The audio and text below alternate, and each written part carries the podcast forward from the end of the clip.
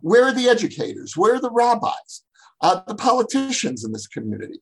And there's this immediate tendency to push back, to be defensive, and a community that really had self-confidence in its integrity, in its purity, would naturally respond with outrage, not against those who are accusing the community, but those within its ranks who are polluting the integrity of the community. We're not hearing that. I'm Scott Kahn, and this is The Orthodox Conundrum.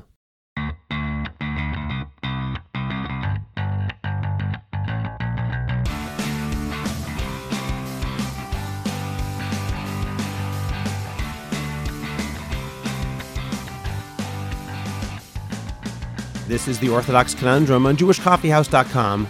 I'm Scott Kahn. 2 weeks ago on Yom Yerushalayim, many marchers walked into the Old City of Jerusalem and honorably and admirably celebrated the reunification of Jerusalem 55 years ago.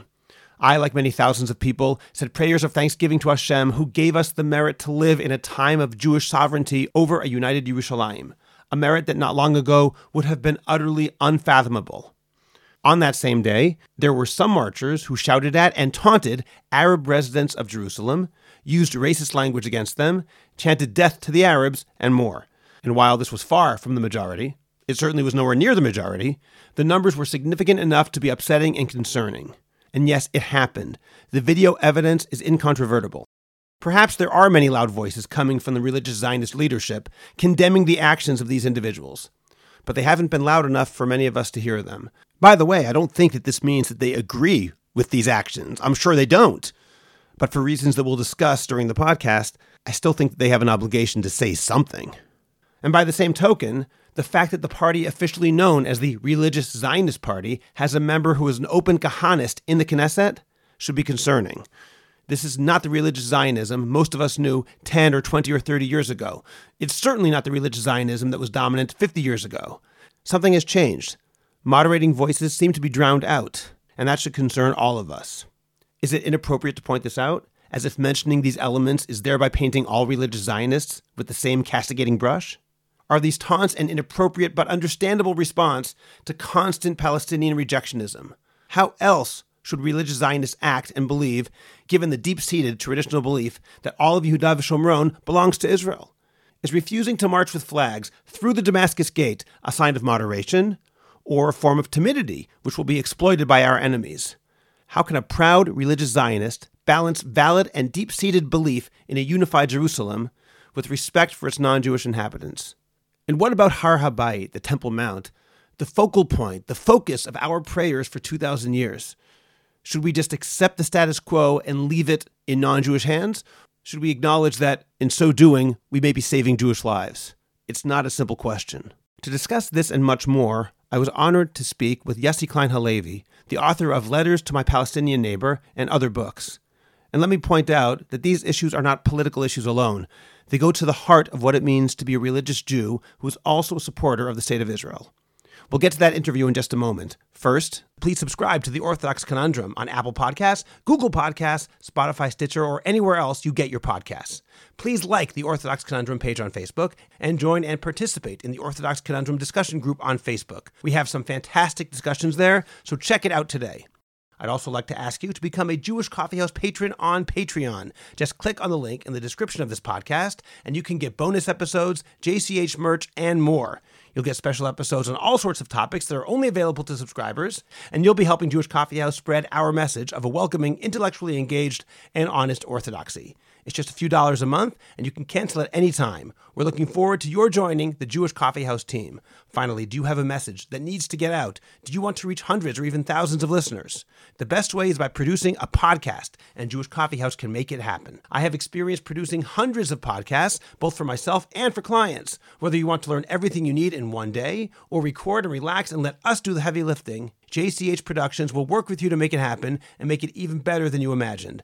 Let us help you today. Write to me at scott@jewishcoffeehouse.com or go to jchpodcasts.com, that's jchpodcasts.com, to learn more and to sign up for a free consultation. Make your voice heard, promote your cause, sell your product, and engage your audience today. Yossi Klein Halevi is a senior fellow at the Shalom Hartman Institute in Jerusalem. He co-directs the Institute's Muslim Leadership Initiative, which teaches emerging young Muslim American leaders about Judaism, Jewish identity, and Israel. Over 150 Muslim leaders have participated in this unique program. He is co-host, together with Danielle Hartman and Ilana Steinhein, of the Hartman Institute's podcast, For Heaven's Sake. Halevi's 2013 book, Like Dreamers, won the Jewish Book Council's Everett Book of the Year Award. His latest book, Letters to My Palestinian Neighbor, is a New York Times bestseller and has appeared in 11 languages. He has written for leading op-ed pages in North America and is a former contributing editor to The New Republic.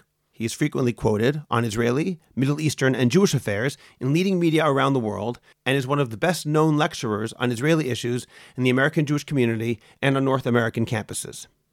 Yossi Klein Halevi, thank you very much for joining me on the Orthodox Conundrum podcast today. Oh, pleasure, Scott. I want to start off by briefly talking about the Jerusalem Day Parade that took place not quite 2 weeks ago. Here is David Horowitz's description in the Times of Israel. This is a short piece. Some brandished, he's talking about marchers, some brandished the flag of Lehava, a Jewish supremacist group, and affixed racist stickers to the metal shutters of the stalls in the Muslim quarter, closed for the afternoon and evening to minimize Jewish-Arab friction. Others chanted slogans urging death to Arabs and the burning of their villages. I saw a group of youngsters shouting whore at a group of Palestinians, some of them elderly women, watching from high. I saw a young man flip his middle finger at another group of Palestinians he spotted in an alley. I saw a bespectacled kid, probably not even in his teens, kicking repeatedly at the metal shutter of a Palestinian market stall, delighting in the disturbance, and then spitting on it for good measure, all within minutes. That's his description, and many people have effectively denied this account, saying that this is a tiny minority of people. It's not at all representative of what religious Zionists really believe. What do you think about that? So let's begin with the party that has the chutzpah to call itself religious Zionism. And that is a far-right party that's a direct descendant of the Kahanist Kach party. And it now has, is it 6 seats, I believe, in the current Knesset, and polls show it going up to 9. And Itamar Ben-Gvir, who hung a picture of Baruch Goldstein in his salon, is riding high in popularity. Now, not all of his voters or potential voters come from the religious Zionist community. Some are Haredim, but enough of them do so that thoughtful religious Zionists would acknowledge that there's a problem here. First of all, an educational problem. Rather than reacting defensively and saying it's only a small minority or a peripheral minority, where is the outcry against bands of religious Jews roaming the streets of Jerusalem looking for Arabs to beat up? Where's the outcry saying, this is not us? Not saying, you know, how dare you accuse us, but repudiating this ideology. We don't hear it. Where are the educators? Where are the rabbis? The politicians in this community? And there's this immediate tendency to push back, to be defensive, and a community that really had self-confidence in its integrity, in its purity, would naturally respond with outrage, not against those who are accusing the community, but those within its ranks who are polluting the integrity of the community. We're not hearing that. And so that reaction is actually an even bigger problem. What do you mean it's an even bigger problem? It's an even bigger problem than the fact that there is and it is a small minority, but the fact that that small minority is, first of all, tolerated within the community. There's no attempt to expel them. There's no attempt to say, Zelo Nachnu, it's not us, in a sense of aiming that message to the youth of the community. Don't go in that direction. This is not us. Now, the situation used to be very different. You know, I remember I had a conversation once with the late Hanan Porat, who was really the founder of the settlement movement. And he had such a deep, visceral distaste for Kahanism. He regarded Meir Kahane as an outlier. And that was true for the first generation of settler leaders. They had contempt for Kahane. We don't see that contempt anymore. They sit in coalition with Kahana's successors. Mm-hmm. And that, for me, is the indictment of the community. I just want to add to that. I remember years ago here in Beit Shemesh with the Oropa Note situation where some Hasidic extremists were throwing rocks at girls who they believed were not dressed in a modest way. And certain Haredi rabbis were asked to speak out against this, and they refused, saying, they don't represent us. Why should I have to repudiate them? To which many of us in the religious Zionist community said, because they associate themselves with your community and you haven't said anything. Shtikat Koda. If you don't say anything, it's like you acknowledge it. I think we now see the same thing in the religious Zionist world by our leaders, I'm not saying all of them, but by some or too many leaders refusing to repudiate people who identify with our community. God, it's not some. From where I'm sitting, it's most. And you know, how many times after there's a terror attack do we say, where's the Muslim condemnation? And they say, there are 1 billion Muslims, what are you coming to us for? We say, well, they're doing this in the name of Islam. And these people, these thugs, are doing this in the name of religious Zionism, taitei mashma. They're doing it in the literal name of religious Zionism as well as the metaphorical name. They've taken the community's name. Where's the outcry? It's not Kach anymore, it's religious Zionism. And I think there's something in that shift, in that linguistic appropriation, that's deeply telling about the change that's happened in the community. Well, let's talk about what's changing in the community, because you mentioned Kahana. Obviously, extremism itself isn't a new phenomenon. It's always been there in some form or another. You're saying now it's gotten larger. Do you think that extremism is actually more prevalent now, or is it that many people are simply more tolerant of that extremism? I think it's both. And there's a radicalization in Israeli society generally, among Israeli youth generally. And the religious Zionist community hasn't found its moral voice. And this is a community that's supposed to be the vanguard of the Israeli ethos. And tell us, what's acceptable here, rabbis? What's the educational message? And there are different levels of this. First of all, there's the hardcore Lehava and Nor HaKva'ot, the element of terrorism that's come in and that has been tolerated. Beyond that, there is a more general drift toward positions that were once considered to be beyond the mainstream, and that now are becoming mainstream. So, for example, the Aliyah to Har Habayit, and not just in Aliyah, we saw this on Yom Yerushalayim now, an overt attempt to violate the status quo and raising Israeli flags on the Temple Mount, and this is considered to be a great. Israeli victory, not since 1967 has the Israeli flag been raised. Now, what's the consequence of this? Are people thinking this through? Are they asking themselves, God forbid, how much Jewish blood is it worth to break the status quo? Now, when I say this to friends in the community, the immediate pushback is, well, you can say that about Hitler Shvud, you can say it about Jerusalem, you can say it about our presence here. Is any of it worth it?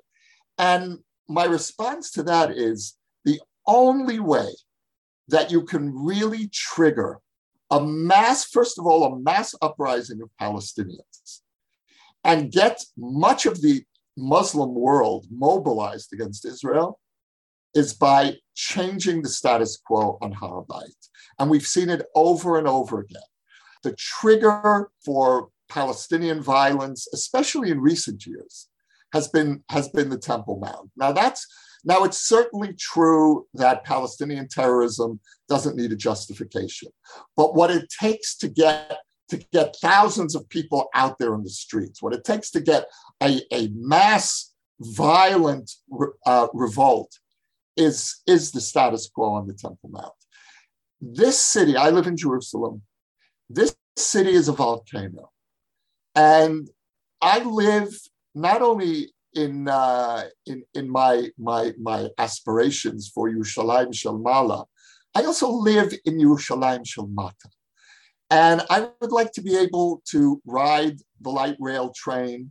I like to go to work and come back home and not have to worry about a mass Palestinian uprising. This will trigger it. This will trigger mass violence between Israeli Arabs and Israeli Jews. A change of the status quo will have massive security implications and regional complications.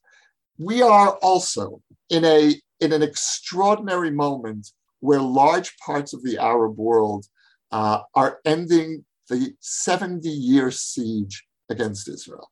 And I don't think the religious Zionist community has internalized the Abraham Accords, realizes just what's happening here. Saudi Arabia is looking for a relationship with us. The only thing that can sabotage this historic acceptance of Israel in the region, which is one of the greatest Zionist victories in our history, is a change of the status quo on the Temple Mount. It will destroy relations with the Saudis. It will set us back maybe irrevocably with the Gulf states and Morocco. Now, if your theology is Am Levadad Yishkon and you want to impose that on the modern state of Israel and our ability to maintain relations with the rest of the world, then bivakasha, that was Mayor Kahana's approach. His idea was we need to show God that we're not afraid of the nations and we're going to do whatever it takes to put Israel in a place of isolation. Now, if you want to do that, okay, but I, and I think most citizens of this country deeply oppose that vision for our ability to live in this region and to conduct our international affairs. Am Levadad Yishkon is not a blueprint for the state of Israel. I definitely agree with that. I think that this fundamentalism that's infected religion in general in the world now, and in our case, the religious Zionist community, is a problem because the answer would be, as you said, who cares? This is what God wants, so we have to follow God's orders. I personally do not go to the Har Habayit for numerous reasons, but primarily because of what you said. I don't want Jewish blood on my hands. I want to ask you, though, does this also apply to not going through, let's say, the Muslim quarter in a march? That is not the same thing as Har Habayit, but it's kind of close. And it also was something which Prime Minister Bennett said, no, we have to show our sovereignty there. And therefore, they marched through Damascus Gate and all of these problems that we mentioned before in the name of David Horowitz took place. So is that another place where we should not go? Or is that another place that we have to show that we are in charge? I realize that's not really a binary question, but that's how I'm presenting it. Right. I moved to Israel 40 years ago. This is my 40th anniversary, actually. Mazal tov. Thank you. And the way that Yom Yerushalayim was celebrated then was with a national march of tens of thousands of people down Rehov Yafo. I remember a cross-section of Israeli society. In those years, there was still a powerful Histadrut labor union, and there would be labor groups marching. You had kibbutzniks with their tractors riding down Yafo, all celebrating Yom Yerushalayim. Now, that was on Yafo Street, which is West Jerusalem, but you had the whole country united around United Jerusalem. Now we have a flag waving through the Muslim quarter, complete with waving giant flags in the faces of Muslim residents there, banging on their stores, taunting them. Not everybody, not most, but some. That's now built in to the march, an element of taunting. And who comes to celebrate United Jerusalem? One community. The religious Zionists. The rest of the state of Israel, most Israelis love Jerusalem or certainly support a united Jerusalem, but where are they?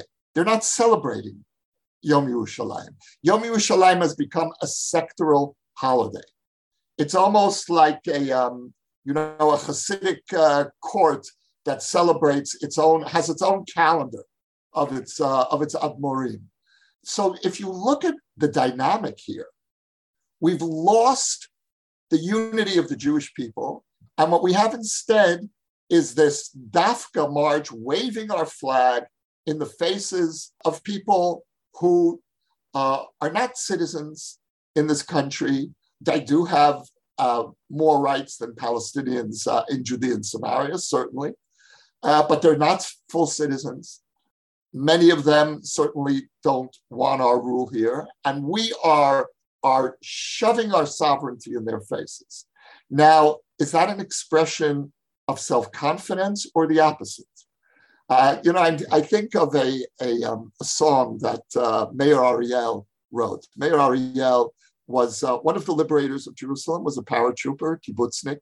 To my mind, the greatest singer-songwriter of his generation. And Meir Ariel has a song where he says, Ben Adam tzoek ma shechaser lo. Chaser lo tzedek tzoek tzedek. A person shouts what he doesn't have. He's missing justice, he'll shout justice. And that's what I think when I look at these kids waving the flag. And you really have to shout it? Isn't it obvious that we are sovereign in Jerusalem? You have to basically go into people's neighborhoods, go into the people that we are controlling, that we're ruling, and you need to wave the flag in their faces. I don't feel any need for that. And so there's something here, I think, that betrays a deep lack of self-confidence in our ability to maintain sovereignty. And it becomes a kind of a self-fulfilling process because the rest of the country has no interest in being part of this, in being part of this provocation. I would guess, though, Yossi, that people in the religious Zionist community would say that it's not that we left them, they left us. We're the only ones who are continuing to guard the ideals that were true in 67. It's not so much that they're avoiding us, but they're trying to avoid Yerushalayim altogether. We are standing up for Jerusalem. Look, I think that there's a mutual dynamic at work here. And there's certainly a great deal of truth to the assertion that a large part of secular Israel has lost much of its Zionist enthusiasm. That's true. But how did we get to the point where it's almost completely a religious Zionist holiday?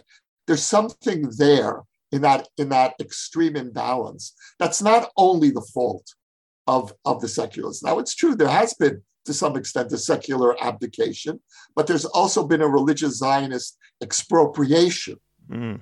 And this is a dynamic that's bad for Jerusalem, it's bad for Yom Yerushalayim, and it's very bad for Israeli society. When you speak about the lack of self-confidence that's expressed by waving a flag in somebody's face, I agree with that. To me, the best expression of sovereignty is to show responsibility, not some sort of conquering dominance. I think by showing responsibility, by giving them better sewage, by giving better supplies, giving better services, I think that's the best way of expressing it. But somehow, to me at least, that has been ignored or lost in the face of flag-waving nationalism. I'll give you an example, Scott. I live in Givat Sofatit, in French Hill. And right next door is a Palestinian village, Isawiya. The municipality planted a row of trees along the road that meets where French Hill and Isawiya converge. The row of trees ends at the entrance to Isawiya and continues down the road to French Hill. You follow the trees and you see that's almost a kind of a border. Now, I don't understand. If we're sovereign here, then you express your sovereignty not by waving flags in the faces of Palestinians, but by making them feel that there's a physical continuity between the two parts of the city and that the municipality is not discriminating. And that, as a resident of Jerusalem, as someone who wants to see United Jerusalem continue and thrive, that to me is an expression of divided Jerusalem. I just wonder if people would argue, to play devil's advocate, that the reason they don't do it is because it will be seen as unfair infringing on their territory, so to speak. I agree with you. I wish they would do that, but maybe they're afraid that Palestinian residents will say otherwise. No, we infringe on their territory in so many other ways. That it's really it's simply that we don't see them. They're transparent. And I think that that's true for so many of the kids who are marching and waving flags through the Muslim quarter. They don't see the Palestinian families that are living there. They're transparent for them. That's what bothers me. And so there's a continuity here. There's a moral continuity, a breakdown of morality that begins with the notion that it's legitimate to march through people's neighborhoods and implicitly taunt them by waving giant flags, with that minority that explicitly taunts Palestinians with racist slogans. But it begins with the premise that it is within our moral right, within our right in defending Israeli sovereignty and honor to be provocative. That's where the problem begins. That's where the educational problem begins. And then, yes, a small minority will take it to what I consider to be its logical conclusion, which is open taunting and banging on the shutters and putting racist, writing racist slogans and chanting, "Let the village burn," which is the new favorite song in certain circles. So I'm going to play devil's advocate again. I played it once. I'm going to play it one more time. I'm going to say something which I do not agree with, but here it goes. Maybe these taunts, these racist taunts and slogans, are a natural response to Palestinian rejectionism, where the idea that Jews are a true people with a claim to Israel at all is verboten. Palestinians openly deride a Jewish connection to Israel. It's a hoax. The Shoah is a hoax. The most important events in our history didn't really happen to us. The worst terrorism in Israel's history, as you say in your book, Letters to My Palestinian Neighbor, the worst terrorism in Israel's history took place immediately after Ehud Barak offered almost all of the West Bank and Gaza to a future Palestinian state. Moderation is therefore perceived by our enemies as weakness, and weakness means more dead Jews. The best defense is a good offense, and that means showing them who's boss. That's the devil's advocate claim. You know, the list of accusations against the Palestinians is basically a list of points that I've been making for decades in writing and speaking. Those are my arguments. The question is, how do we protect ourselves? How do we ensure that we continue to maintain our sovereignty in Jerusalem, that we continue to maintain our credibility in the world? And one of the ways, there are two ways to do that. One is by remaining physically strong, and the other is by maintaining our moral credibility. If you lose one or the other, you're losing. The left did never fully internalize the need for us to maintain our deterrence, our physical power. And the right hasn't internalized our need to maintain moral credibility. Now, I don't mean moral credibility with our enemies. I don't care what Amnesty International thinks of us, but I certainly care what they think about us in Congress. I care what they think about us in that part of the Democratic Party that is pro-Israel, and it's still the majority. I care what they think about us in the American Jewish community. Those are our closest allies. I care when we lose parts of the American Jewish community. And acts like the flag waving undermine our moral credibility in the world with our friends. You know, and those among us who say, "Oh, we have no friends," well, okay. You know, that's going to be a self-fulfilling prophecy. Mm-hmm. Because we would never have gotten to where we are today as a country if we didn't have friends. You mentioned your writings. You wrote in your book, Letters to My Palestinian Neighbor, that peacemakers have failed by not taking the religious viewpoints of religious Jews and religious Palestinians into account when making their peace agreements or attempted peace agreements. So this is moving in a slightly different direction, but given the way that religion is manifest now, let's say specifically in the religious Zionist community, as you're describing it, can religion realistically be the basis of peacemaking? Because most people, I think, would assume that fundamentalism or the fundamentalist values of territorial maximalism, I'm speaking about both Jews and Muslims now, that trumps an eschatological vision of peace. So is there a way that we can involve religious Jews and religious Palestinians in peacemaking without them undermining it by demanding everything? Well, you know, we have a really interesting model that's playing out before our eyes every day in the government. And that is an Islamist party, frankly Islamist, Ra'am, is not only part of a Zionist coalition, the first Arab party to break that taboo, but its leader, Mansour Abbas, made the unprecedented statement for an Arab-Israeli politician when he said that Israel was founded as a Jewish state and it will remain a Jewish state. He made that statement in Hebrew, and then he repeated it in Arabic before an Arab audience. And I heard that, and I thought, we're going to now see banner headlines in Israel. This is the breakthrough. If this conflict, as people like me have been claiming for years, if this conflict is about the Arab refusal to accept our legitimacy, voila. Here's the head of an Islamist party accepting Israel as a Jewish state. Listen to the outrage in the Arab List party. Listen to the outrage against Mansour Abbas as a traitor. Listen to Hamas. They get what he's done. But on our side, well, as for Hamas, so he said, he doesn't really mean it. We have a model, a working model here of a seriously religious Muslim politician accepting Israel as a Jewish state. Now, I was at a meeting with Abbas not too long ago. And he told us about the evolution of his process. He said, I started to get to know Jews. I started getting involved in dialogue with religious Jews.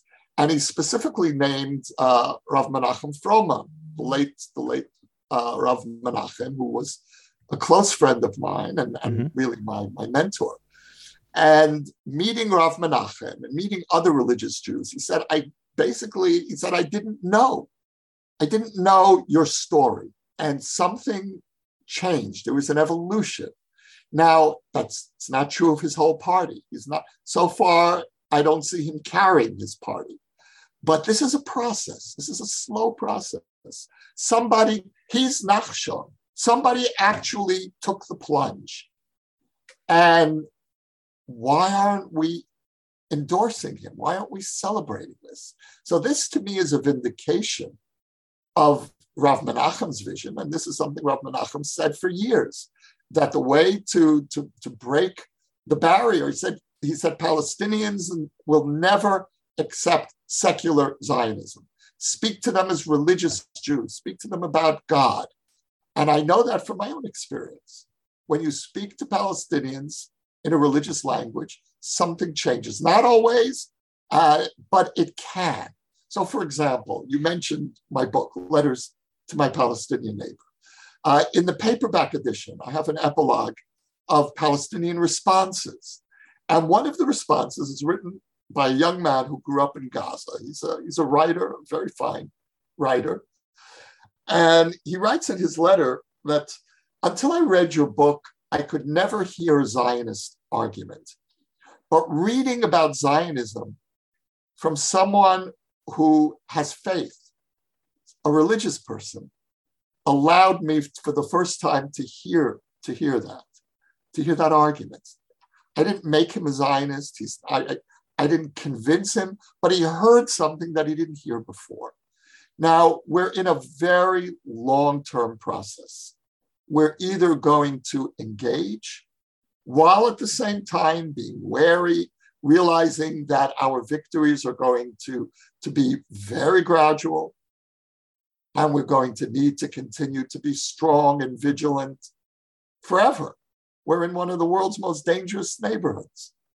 But at the same time, let's try to explore possible openings on the other side. And how is it, again, that after Mansour Abbas's breakthrough and after the Abraham Accords, we're still saying the same thing? There's no one to talk to. It's not true. Look at the changes. You know, Yossi, you mentioned a character in your book at the entrance to the Garden of Eden. I think you call him the Green Sheikh. And that character, he lives in Canada, at least when the book was published 20 years ago. He was in Canada. And I don't know what happened since that book was published, but at least at the time, the vision of that particular person is a real person you met in Gaza in a mosque. Yeah. It was very, very moving because he said he used to have hatred for the Jews praying at the Western Wall in a spot where he was as a child, where his house was knocked down. I believe that's what he said. And somehow he was in the he grew up in the Mughrabi. And he says that over the years, he somehow grew into a different form of religious Islam, where now he's happy to see children playing where he grew up. And I don't know how we can inculcate that more, but perhaps dialogue is part of it. I want to mention something else in addition, because I personally think that religious Zionism made a wrong turn after the 1973 war, not because it became more associated with Gush Emunim, which is what happened, I believe. You mentioned Hanan Porat earlier. The problem isn't Gush Emunim. Gush Emunim, in my mind, is fine. It's more that Gush Emunim took it over such that the original, more pragmatic religious Zionism of people like Rav Reines or Rav Yosef B. Soloveitchik became almost no longer part of the religious Zionist vision at all. And then the second wrong term is what you mentioned before, when someone like Hanan Porat, who was a Gush Emunim person, who was a settler leader, but had no use for extremism in the sense of the Kahane kind of thinking that we see now. And now that's again become, I'm not saying it's dominant, but it's become acceptable within there. Perhaps part of the solution is not only in dialogue, although that's part of it, but in opening up our eyes to new models, maybe even old models that have come to become no longer part of the mainstream. Look, I have deep disagreements, and I've had deep disagreements with Gush Emunim almost since its inception. But there was a mainstream debate that one could have. And I'm afraid that parts of religious Zionism are moving in a direction that is going to make that sense of a shared mainstream language more and more difficult. Look at the way Naftali Bennett, the first religious Zionist prime minister, is being treated by his community as a traitor. And I read the religious Zionist press. I see what's being written there. And it's the hatred, the contempt is extraordinary. And there's something unhealthy, deeply unhealthy that's happening in the community, which it is refusing to face up to. And that's what worries me. Do you think that that hatred is coming from a religious source, or it's coming despite our texts? You know, when you have a religion that spans 4,000 years, that spans every era of human development and thought, you're going to have lots of different texts, lots of that reflect very different sensibilities. You can make the case for Kahanism based on a selective reading of texts. Meir Kahane was a legitimate Jewish theologian. I deeply oppose his vision of Judaism, but you can't say it's not an aspect of Judaism. By the same token, you can, through a selective reading of texts, you can have a liberal or progressive tikkun olam version of Judaism, which I also think is distorted. It's missing so many elements and complexities, but you can't say that that's not an aspect of Judaism. It's a question of balance and emphasis. And so what are the texts that are going to nurture a healthy Israeli religiosity, a transition from galut to ribonut, from exile to sovereignty. Sovereignty not only gives us privileges, it gives us responsibilities, moral responsibilities. And we've got lots of texts to help us through those dilemmas. Question is, are we going to read them? How will we interpret them? And that's true for religion generally. It's all about interpretation and selective reading. So Rabbi Jonathan Sachs did something very similar to that in his book, Not in God's Name, the selective reading of texts and the fact that there are problematic texts. So I know you have to go, and I appreciate your time, Yossi. One final question. If you could chart the future of religious Zionism and Jerusalem Day for Israel in a quick few-sentence soundbite, what would you want it to look like? I would love to see the return of Am Yisrael to Jerusalem on Yom Yerushalayim. I would love to see the dancing and the flag waving at the Kotel, but not going through Muslim neighborhoods. I would love to see some elements of an interfaith expression. There is that on Yom Yerushalayim. It's small. There are groups that do that. Machon Hartman, the institute where I sit, just sponsored an interfaith Yom Yerushalayim. And that doesn't take away from Israeli sovereignty. It enhances it.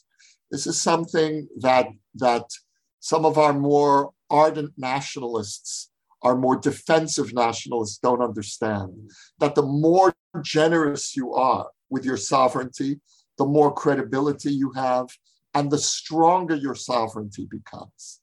Right now, the sovereignty that the flag wavers through the Muslim quarter are trying to impose is a brittle and angry and bitter sovereignty. That kind of sovereignty makes us weaker and more vulnerable. So let's opt for the generosity. We have lots of texts that can enforce that vision. And if we're serious about this being a messianic moment, potentially a messianic moment, well, let's look at some of our messianic texts. Let's look at Yeshayahu. There's lots there in our prophetic tradition that can help us make the transition from a ghetto defensiveness, and I see the kids with the flags as expressing a galutiyut insecurity rather than the security of sovereignty. And let's look at some of our generous, expansive messianic texts to figure out what this moment should really be looking like. Okay, well, on that note, Yossi Klein Halevi, thank you very much for joining me today and sharing your wisdom. I appreciate it. So much appreciated, Scott. Thank you. Subscribe to The Orthodox Conundrum on Apple Podcasts, Google Podcasts, Spotify, Stitcher, or anywhere else you get your podcasts. Please visit JewishCoffeehouse.com for other episodes of The Orthodox Conundrum, as well as many other great podcasts, including Intimate Judaism, The Maimonides Minute, Chochmat Nashim, The Francisca Show, and Let My People Eat. I'd appreciate it if you go to Apple Podcasts and rate and review The Orthodox Conundrum. It takes literally 2 minutes. It's just giving a certain number of stars and writing 1 or 2 sentences. Please like the Orthodox Conundrum podcast on Facebook and join our growing Facebook group, the Orthodox Conundrum Discussion Group, where you can feel free to discuss issues in Orthodoxy in an honest and friendly environment. I hope you'll become a Jewish Coffeehouse patron on Patreon. Just click on the link in the description of this podcast, and you can get bonus episodes, Jewish Coffeehouse merch, and more. You'll get special episodes on all sorts of topics that are only available to subscribers, and you'll be helping Jewish Coffeehouse spread our message of a welcoming, intellectually engaged, and honest Orthodoxy. Just join Patreon. It's only a couple of dollars a month, and you can stop anytime, so join today. Finally, do you have a message that needs to get out? Do you want to promote your business, your organization, or your cause? The best way is by producing a podcast, and Jewish Coffee House can make it happen. I have experience producing hundreds of podcasts, both for myself and for satisfied clients. Whether you want to learn everything you need in one day, or relax and record and let me do the heavy lifting, Jewish Coffeehouse Productions will work with you to make it happen and make it even better than you imagined. Let me help you today. Write to me at scott@jewishcoffeehouse.com or go to jewishcoffeehouse.com, click on Productions, and sign up for a free consultation. Make your voice heard, promote your cause, sell your product, and engage an audience now. I'm Scott Kahn. This has been The Orthodox Conundrum on jewishcoffeehouse.com.